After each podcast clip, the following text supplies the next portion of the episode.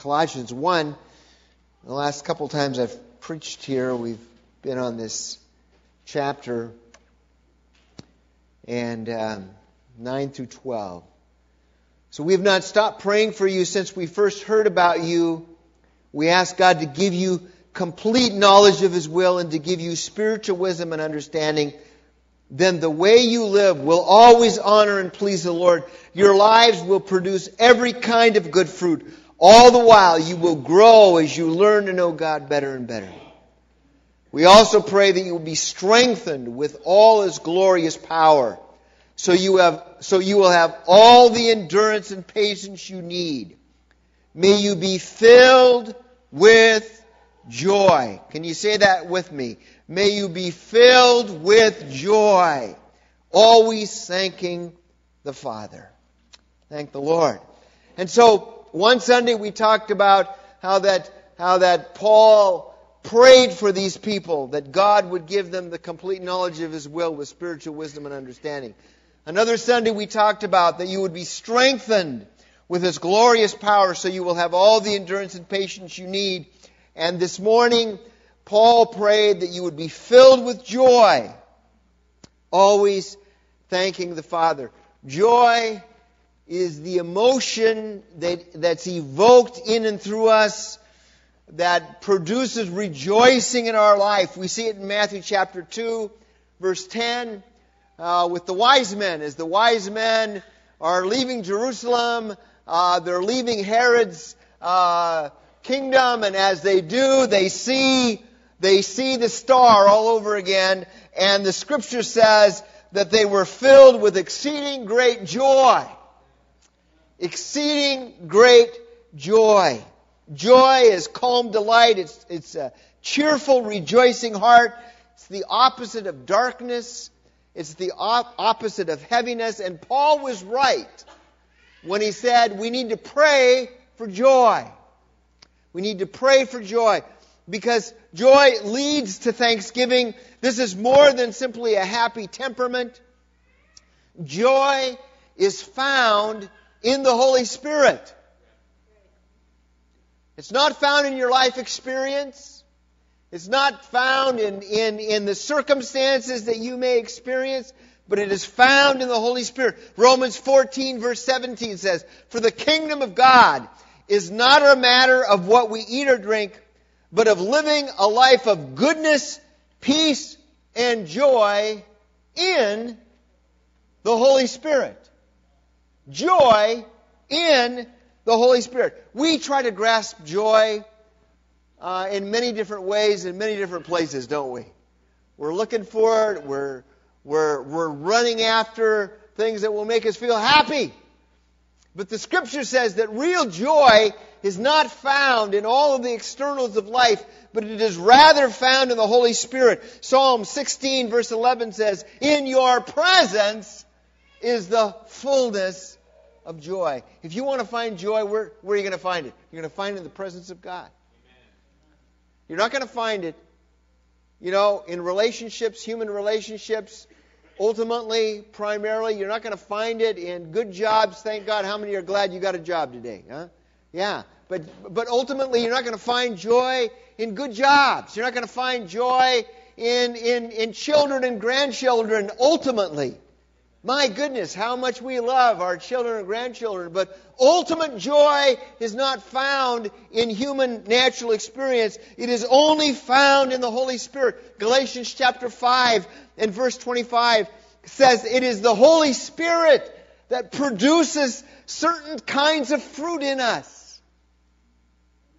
It is the Holy Spirit that produces love and joy and peace and long suffering and gentleness and kindness and meekness and temperance and self control. You don't have these kinds of characteristics because of your background or because of who your parents were, because of where you were raised, or because of, of, of, of you were born with a silver or gold spoon in your mouth, uh, or because you have a lot of money, or because of this, or because of that. Joy comes into our life through the relationship of God in our life. It comes through us through the Holy Spirit.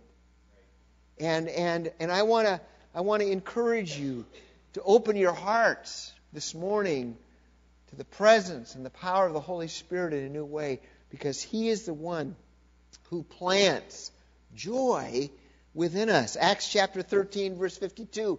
We see this New Testament church in Antioch where there was a mob scene and where they didn't even know if they were going to be able to live. And the scripture says, and the believers were filled with joy and with the Holy Spirit.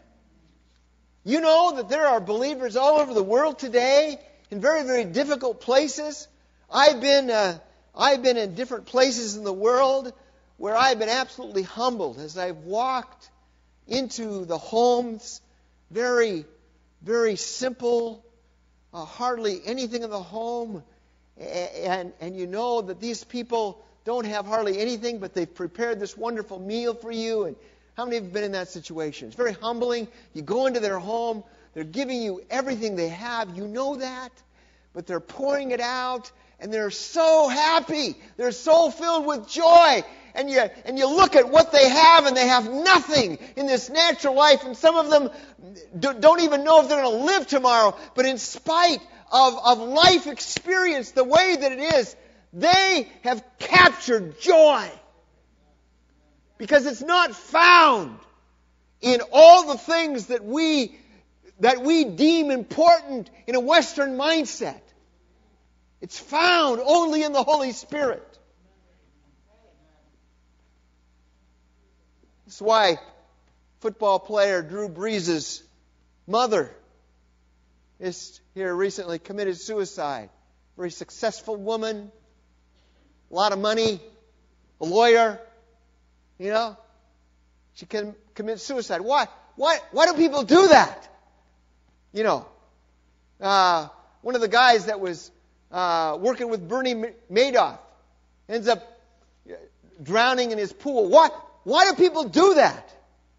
They do that because, in spite of everything in the natural that they may have that says that, that everybody seems to be scrambling after, they don't have joy. Empty. Emptiness of life. And the reality is, is that for your life and my life, if we are going to experience fullness, if we're going to experience real joy, you're not going to find it out there. You can only find it in here by the power of the Holy Spirit indwelling your life in new ways, in powerful ways, in significant ways. The scripture identifies that joy is all wrapped up in the Holy Spirit in, in different packages. Huh? So we have all these different packages, like at Christmas time under the tree. There's all these different packages, and and and and joy in the Holy Spirit comes in different packages. Uh, the the joy of the Holy Spirit comes to us in the gospel. Luke chapter two, verses ten and eleven. It says here that the angelic announcement to the shepherds was that there would be good news that would bring what great joy to all people. The gospel brings joy to people. When you think back to the day that you opened your heart to Christ. The day that you knew that your sins were forgiven. The day that you knew that, that your name was written in the Lamb's Book of Life. The day that you knew that you were right with God. How many realize that was a day of great joy, huh? That's right. The gospel, the good news of Jesus Christ brings great joy. It is good news that brings great joy to all people. Thank God for the package of the gospel that brings joy. The Word of God brings this joy. Jeremiah 15, 16. When I discovered your words, I devoured them. They are my joy and my heart's delight. The Word. How many times have you sat down with the Word of God and just uh, maybe early morning, it's just you and God and your cup of coffee, and you're sitting there and you're just reading the Word, and you come upon a portion of Scripture and take your pencil and you underline. Why? Why? What's happening? You know, the Word of God is bringing joy. You know, Satan wants to keep you from, from the Word. You get busy, huh? Get up late. I don't have time for the Word. How many can relate to that? Come on. All right, yeah. yeah the rest of you are lying. Can all relate to that. Right? I mean, it's just human experience. You know, he wants to keep you away from the Word. Because why? What? Not, not because God wants to just line you up and get you in order. No. He wants to give you joy. Joy comes through the Word. You're missing out on joy if you're missing out on the Scriptures because the joy, the, the, the joy that God brings is packaged in the Word of God. Get back to the Word, would you?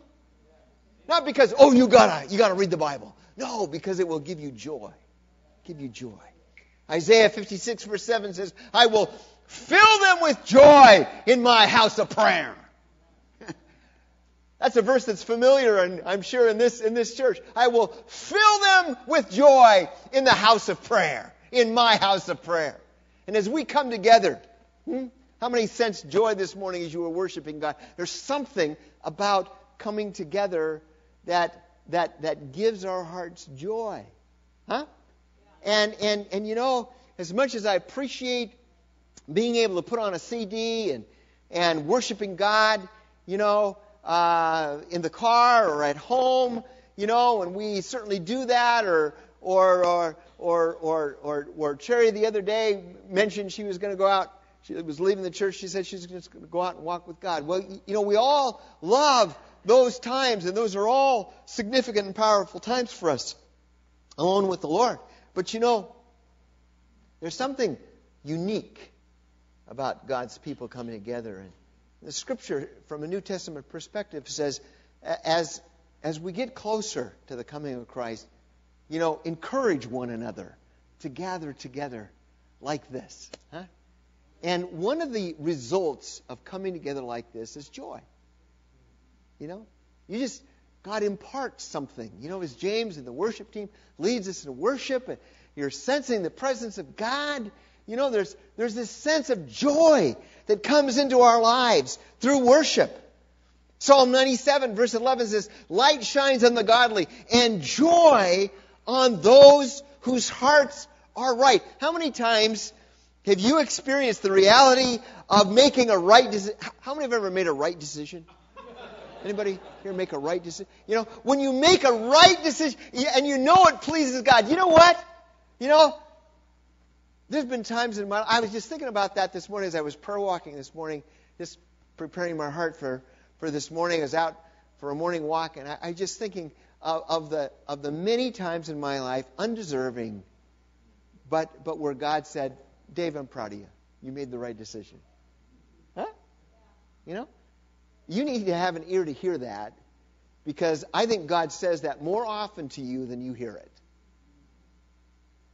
There is joy that comes in the context of what the scripture calls, King James Version calls it righteousness.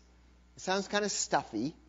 it, it sounds kind of religious. It's not religious, it's simply making right choices making right decisions. And God is pleased with you, and He pours joy in you as you cooperate with Him and make right choices. You know? So every time you make a right choice this week, you know, you, you say no to that donut.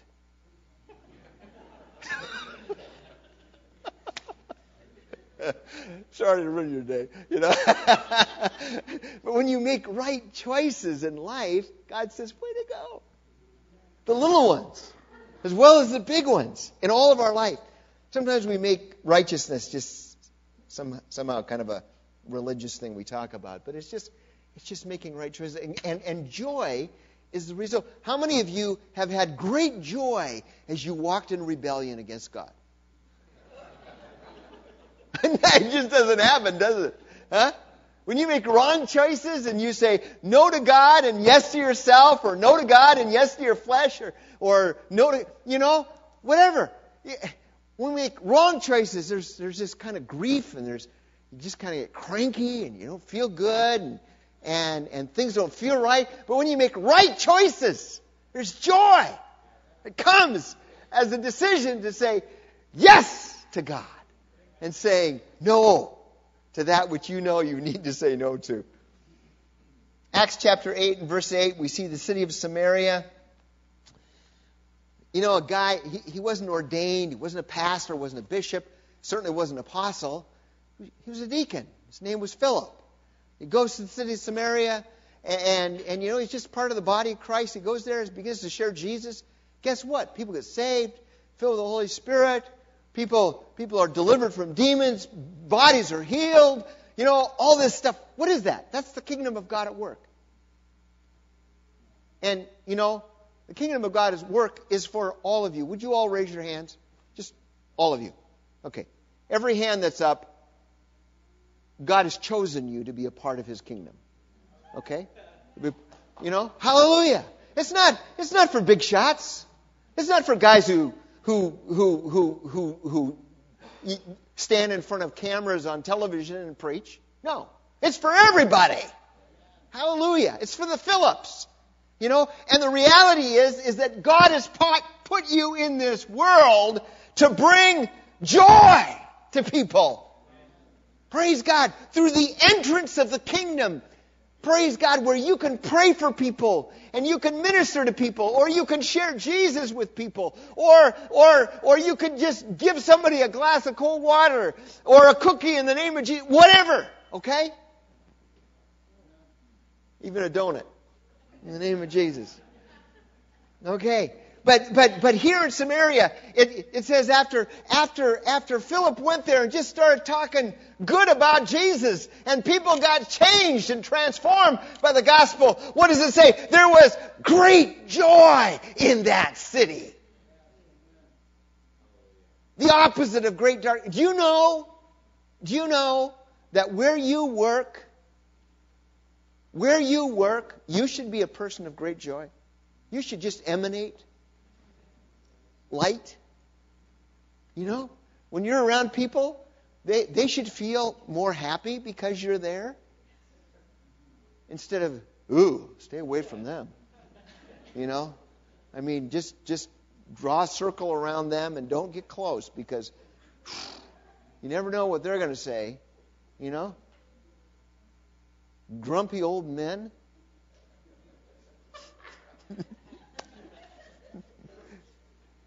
How many know that? That doesn't bring joy to anybody. Your family, your children, your spouse. May, may you emanate joy. That's the kingdom of God at work. Now, Peter says in 1 Peter 1, verse 8, that, that, that God's joy is glorious and inexpressible, which means it's beyond description it's beyond really comprehension. Why? Because it's sourced in God. It's not, it's not sourced in anything else. You can't really explain it, why you feel this way. Um, as I said before, it's not dependent on human experience or environment. So Paul says in 2 Corinthians 6, talking about his own life, that he has troubles and hardships and calamities, and he, he was beaten and he was in prison and he was mobbed and he had exhaustion and experienced sleeplessness and hunger and, and was beaten and, and, and didn't own anything anymore. And he says, our hearts ached within us, but we always have joy. what a contrast. All this garbage, all this stuff, all this negativism, all this darkness. But he says, in the midst of that, we still had joy. Amazing. 2 Corinthians 8, verse 2, he's talking about the churches that are in Macedonia. He said, These people had many troubles and were very poor, but they were filled with abundant joy. Jesus in Luke chapter 6 and verse 23 says, when people hate you and mock you and exclude you and curse you, how are you to respond? Martyr complex. Things are so hard. Oh, please pray for me, brother. I'm going through a very difficult time. People hate me and mock me and exclude me. No one likes me. What does Jesus say? Leap for joy. you say, Are you crazy? Are you crazy? How can you leap for joy in that context? You can't do it, and neither can I. I'm going to be downhearted just like anybody else.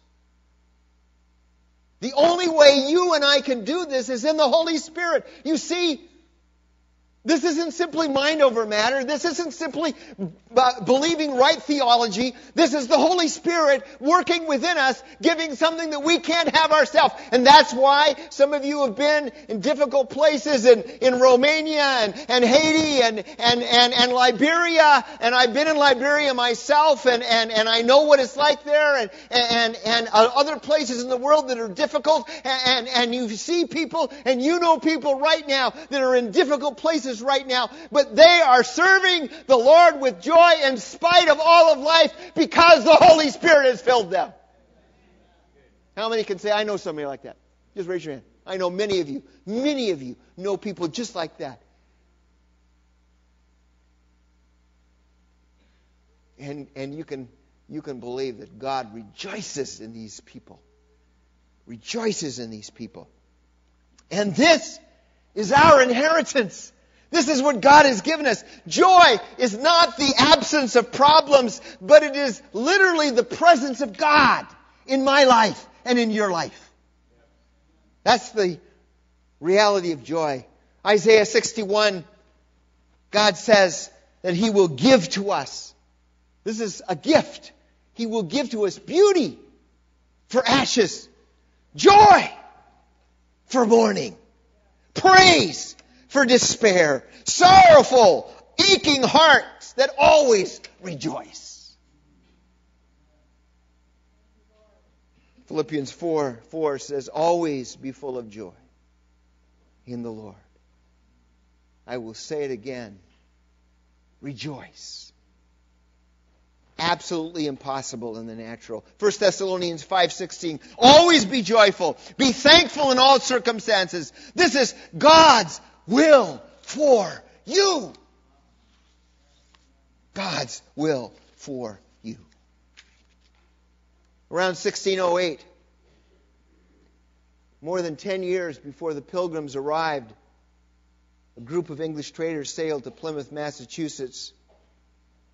When the Indians came out to trade, the traders took some of them as prisoner and transported them to Spain and sold them into slavery. One of the Indians, Squanto, was purchased by a Spanish monk who treated him kindly and introduced him to Christianity. Later, Squanto worked for John Slaney in England, who promised to send him back home. And so, 11 years after being taken captive, in 1619, he finally arrived home. You can imagine how excited he was as he landed back on the shore of his homeland. And as he got there, he found that an epidemic had wiped out his whole village, and all of his loved ones were now dead. A year later, the Mayflower lands the same location, and Squanto goes out and greets these people from England in English. you can imagine how, how shocked these, these Englishmen were as they heard this guy speaking in English to them. The Pilgrims were a group of religious separatists who had broken away from the Church of England. It first immigrated to Holland, where they had stayed for 10 years, but eventually returned to England, recognizing that, uh, that Holland was not the Holy Land for them they went there feeling they would get more freedom there and found that was not the case. So on September 16, 1620, 102 passengers boarded the Mayflower.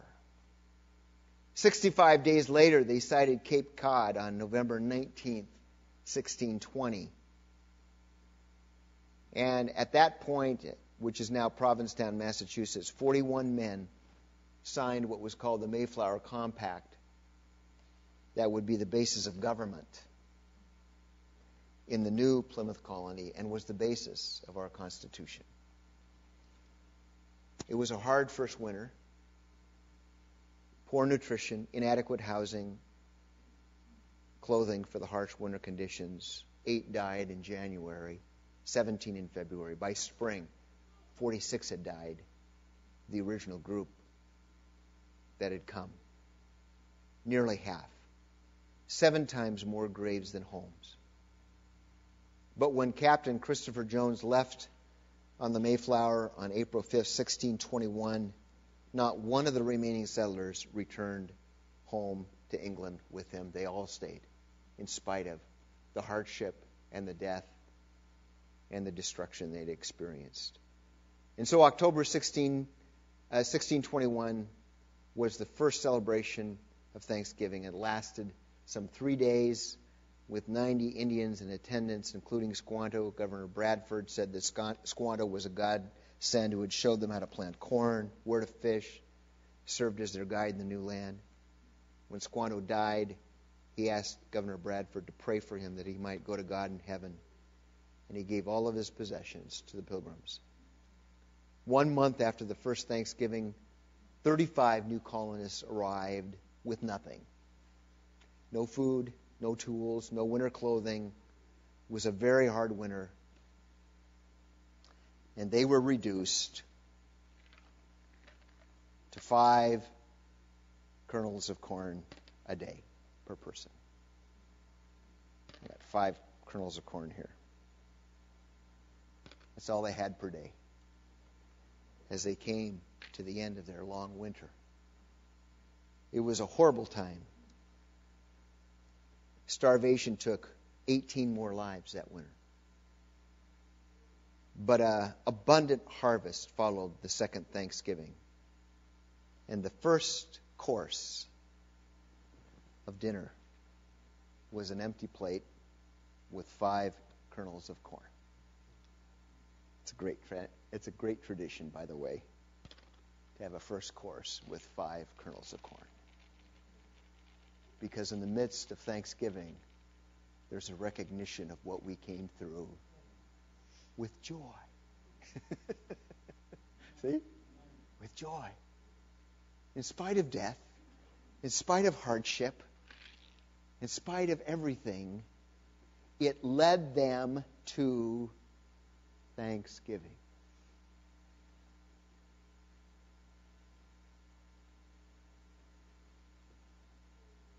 Habakkuk, the way they pronounce it in the Hebrew. We say Habakkuk or Habakkuk. Chapter 3, verse 17 even though the fig trees have no blossoms and there are no grapes on the vines, even though the olive crop fails and the fields lie empty and barren, even though the flocks die in the fields and the cattle barns are empty, yet I will rejoice in the Lord. I will, joy, I will be joyful in the God of my salvation. The sovereign Lord is my strength. As I wrap this up this morning, there's little known about Habakkuk. He was a contemporary of Jeremiah. He was a man of vigorous faith. He predicted the coming Babylonian invasion, which occurred in 597 BC. He predicted it eight years previous. The book of Habakkuk reads like a dialogue between this prophet and God. He wrestles with God, he asks hard questions, he gets straight answers from God, and it ends with this confession of faith. It perplexed him that wickedness and strife and oppression were rampant in, Judea, in, in Judah, but it seemed that God was doing nothing. And then God speaks to him and tells him that he was going to use the Babylonians to bring judgment upon Judah it raised other questions for him. How could God, who is too pure to look on evil, appoint such an evil nation to be the tool of judgment? And God assures him that in the end, justice would reign. And in it, it's in this context of knowing judgment is coming, the Babylonians are going to be the tool of judgment, we're going to lose everything. In the midst of that, Habakkuk says, though the fig trees have no blossoms, and there are no grapes on the vines. The olive crop fails. The fields lie empty and barren. Though the flocks die in the fields and cattle barns are empty, yet I will rejoice. I will literally sing and shout in the Hebrew. Sing and shout to the Lord. I will be joyful. I will spin around in violent emotion. to the God of my salvation. How? Only by the Holy Spirit. Not by might, nor by power, but by His Spirit. You see, rejoicing, joy, works today at Children's Hospital in Minneapolis. It does. It works there. It works at Washburn McReavy Cemetery today as people bury loved ones. It works at Fort Hood in Texas. It works during times of stress related to life experience or unemployment. It works in real life. Joy is not something that's transient, that changes, that moves, but it's constant in the Holy Spirit, no matter where you are at. Hallelujah. Let's stand. I'm going to ask the worship team to come. And uh, James, maybe we can start with Trading Your Sorrows. One you already sang earlier. Because I want you to recognize that Habakkuk made a choice. He made a decision. He said, I will do this. I will rejoice in the Lord. I will joy in the God of my salvation. In spite of how I feel, in spite of what my na- natural man says, I am going to do that. I am going to rejoice in the Lord. And I'm going to pray for you this morning. I'm going to pray that the power of the Holy Spirit will come upon us this morning and that He will give unto you His spirit of joy. Some of you have come in overwhelmed by life experience because of what's going on in your life or your kid's life or your grandkid's life or because of work or because of, of whatever. Because of what you just heard, because of, of situ- situations that are happening with, with, with, with, with extended family, whatever. But I, I, I want God to give you the gift of joy this morning. How many are open to that? The gift of joy. Father, I just pray right now. This isn't emotional thing. This isn't just trying to work something up. This is opening our hearts to the grace of your presence and your power. And we say to you today, Lord, would you pour your joy within us? Yes. This morning, yes. tomorrow morning, next week, next month, Lord, May we continue to pray that we might be filled with joy. Joy.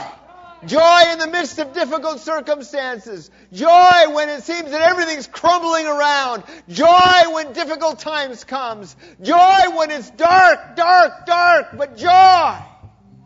Lord, fill us with your joy this morning, I pray. In the name of Jesus, we are, we are needy people. We need your joy. And we are trading today our sorrows for your joy.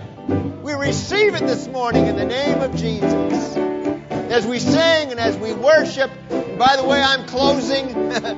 if you need prayer today, you come, we'll pray for you this morning. Maybe you need prayer specifically that God would pour joy out in your life. Maybe you've come this morning. You've got desperate need. We'll pray for you this morning. We got people that will pray for you today. You want to come to this altar and just kneel and you don't want anybody to bother you. Just come and kneel and we, we won't bother you. We'll just leave you alone. All right? All right. If you want to just stand and worship, if you want to spin around in joy, you can do that too. Right? We don't care. Praise God. Hallelujah. And when you're ready to go, you're dismissed. God bless you. Thanks for joining us this morning for worship. Hallelujah. Praise God.